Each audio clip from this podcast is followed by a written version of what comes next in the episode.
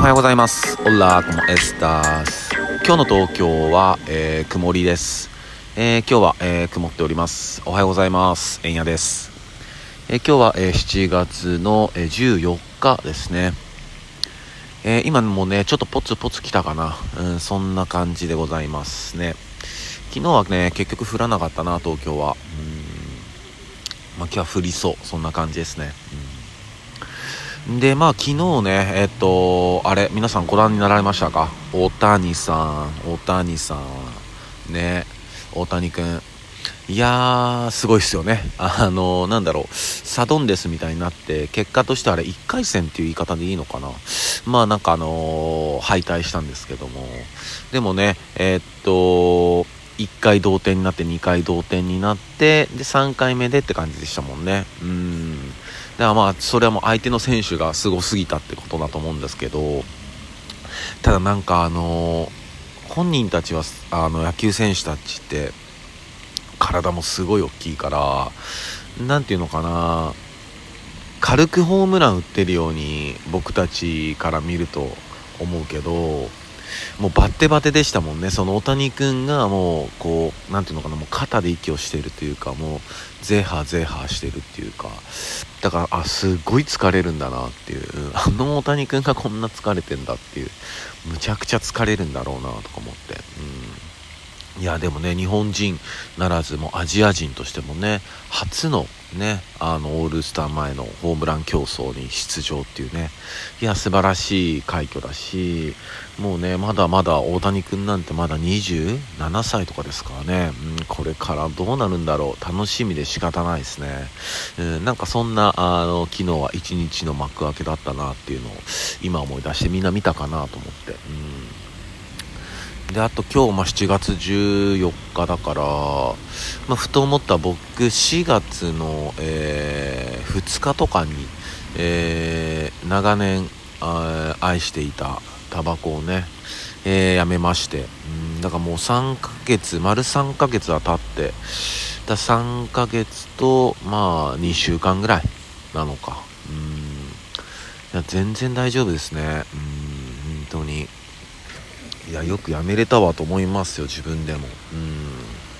ただね別にその僕吸ってる人もどうも思わないしうんとね後輩なんかはえっとお酒もやめたりしてで夜遊ぶのやめたりしてとか言っててでもあのタバコはやめてないっつってましたね。逆にえっとタバコを吸ってた方が調子いいみたいな、うん、酒はやめて調子いいけどタバコまでやめちゃうと調子悪くなっちゃうとか。だそういうのってね絶対あるはずなんですよね。あの昨日のその収録の、えー、放送でも話してましたけどその自分の機嫌は自分で取るっていう。だその自分の調子のいいことっていうのって間違いなくあると思うんですよね。うん。例えば僕のね今の後輩でいくとタバコは吸ってた方が調子がいいっていう人もいればえー、捨てない方が調子がいいっていうね人もいるしいるだろうし、まあ、それタバコだけじゃなくてね何でもあると思うんですよね、うん、でその自分の機嫌自分のポイントをね、えー、知っておくってことは、えー、生きていく上でもかなり大事なことだと思うんですよね、うん、だってこの先ねえっといろんなことが起こってきますからうん。いろんなことに僕たちはこう左右されますからね。うん。そこでやっぱ自分のあのポイントっていうのを把握しとくってことは、うん、自分にとってもあの周りの人たちにとっても、うん、大事なことなんじゃないのかなと思うんですよね。うん、で、まあそうだな、えっ、と、まあ昨日、えっ、と、このラジオトーク内での、まあ、配信ライブで、えー、徘徊詩人、えー、慎吾っていうね、まあ、僕は慎吾ちゃんって呼んでるんですけどもうーん、まあ、彼のね、えー、まあ、チャンネル番組で、まあ、こう生配信参加させてもらっててねあのー、まあ、聞いていただいた方もいると思うんですけど、うん、えっときょんさんとあとのんさんか？っていう女性の方ですね、うん、でまあその慎吾ちゃんとは、えっと、まあ、この収録、ラジオを聴いてくださってる方は、なんとなくお分かりだと思うんですけど、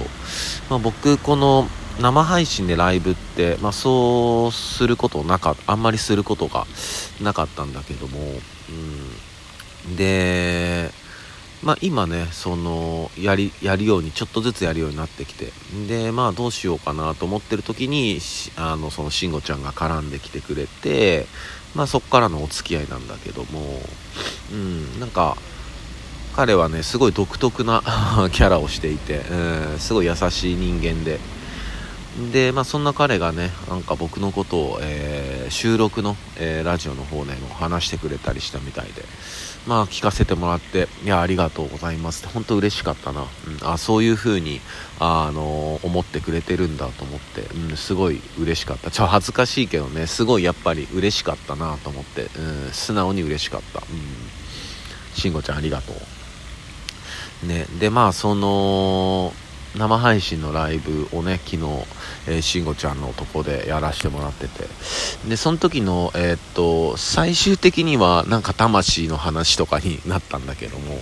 一番最初の入り口はねなんかそのまあ、このラジオトーク内でのまあこういろんなやり取りの、まあ、ボタンの掛け違いかなんかがあってまあそのあんま気持ちいい思いをしなかったんですよねみたいな。まあそういうとこからが入り口だったんだけど。でまあ僕はその何が起こったかは具体的にはまあわからないしまあ慎吾ちゃんだけからの説明なんでねその相手の人が、まあ、どういう人でどういう思いでそういうことをやったのかっていうのをわからないんでまあちょっとね両方の意見を聞いてないまま話すのもまあどうなのかなとは思うんだけどもまあやっぱりリテラシーっていうところっていうのはえっ、ともう今この世界えー、むちゃくちゃ大事な、えー、ことの一つですよね。うん、リテラシー、まあ、読解力っていう直訳になるんですけどうーんまあ僕が今ここで言いたいことはネットリテラシーってやつですよね。うん、ネットリテラシーもうほぼほぼ全員が、えー、スマートフォンを持ったりインターネットをしたりとかいう世界になってるわけで。うん、そこでやっぱりネットの読解力ネットリテラシーっていうのは大事だと思うんですよね。うんでやっぱりこういろんなね例えば YouTube だったり何だってあるけどもそのコメント欄だったりなんか見てても、まあ、絶対的に攻撃する人っているっすよね。うん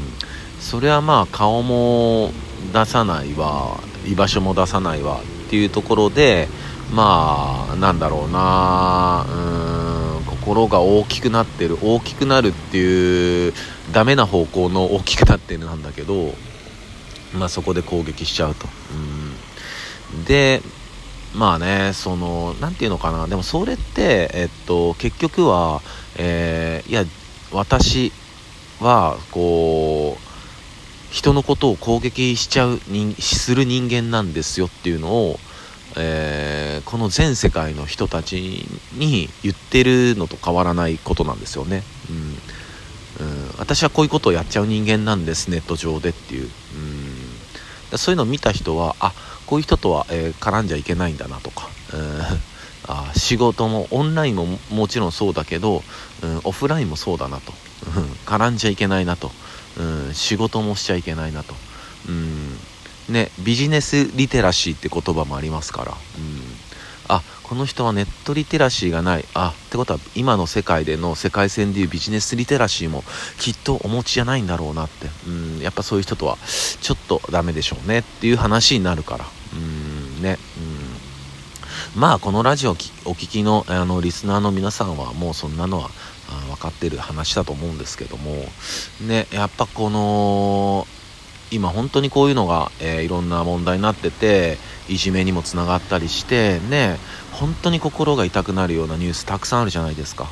うん、それによって、えー、消えてしまった、えー、尊い若い命もあるし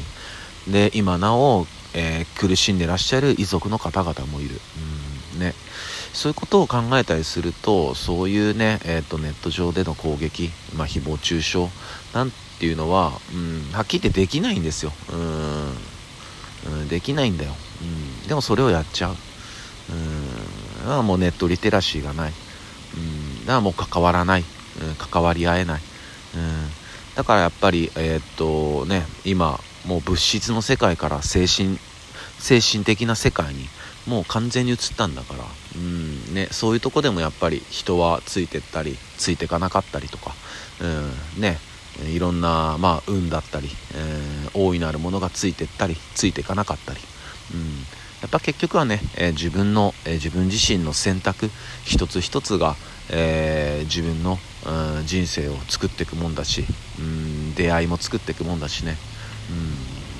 だからその1年前に僕は約1年前6月か7月かまあいいや。約 1, 1年前に僕はこのラジオトークっていう音声メディアを見つけて、まあ、そこから1日1回毎朝やってて、うん、でねえっといろんな人から声もかけてもらうようになったし、うん、周りの仲間たちも聞いてるよって言ってくれたりとか、ね、でそれでそういうのが励みで嬉しくって。でやっぱ自分自身に負荷をかけたくて毎日やってたんだけども1年後にねこうやってえー、っと慎吾ちゃんだったり、えきょんさんだったり、うん、そういう人たちを出会えて、まあ、こ出会えてっていうかここでつながれてで慎吾ちゃんなんかもあのラジオの放送で僕のことをねあんだけ言ってくれてうんいや1年後想像してなかった世界だったし、うん、すごい嬉しい世界にたどり着けたなと思うしまあねなのでそこであぐらかくことなくあのね本当にみんな、えー、綺麗事だけどもあの半径 300m 内の人たちと一緒に上がっていけたらなって思いながら、えー、今日も、えー、大切に過ごしたいと思います、えー、そんな感じです、えそれでは今日も一日皆さんにとっていい日でありますようにシノピシャス。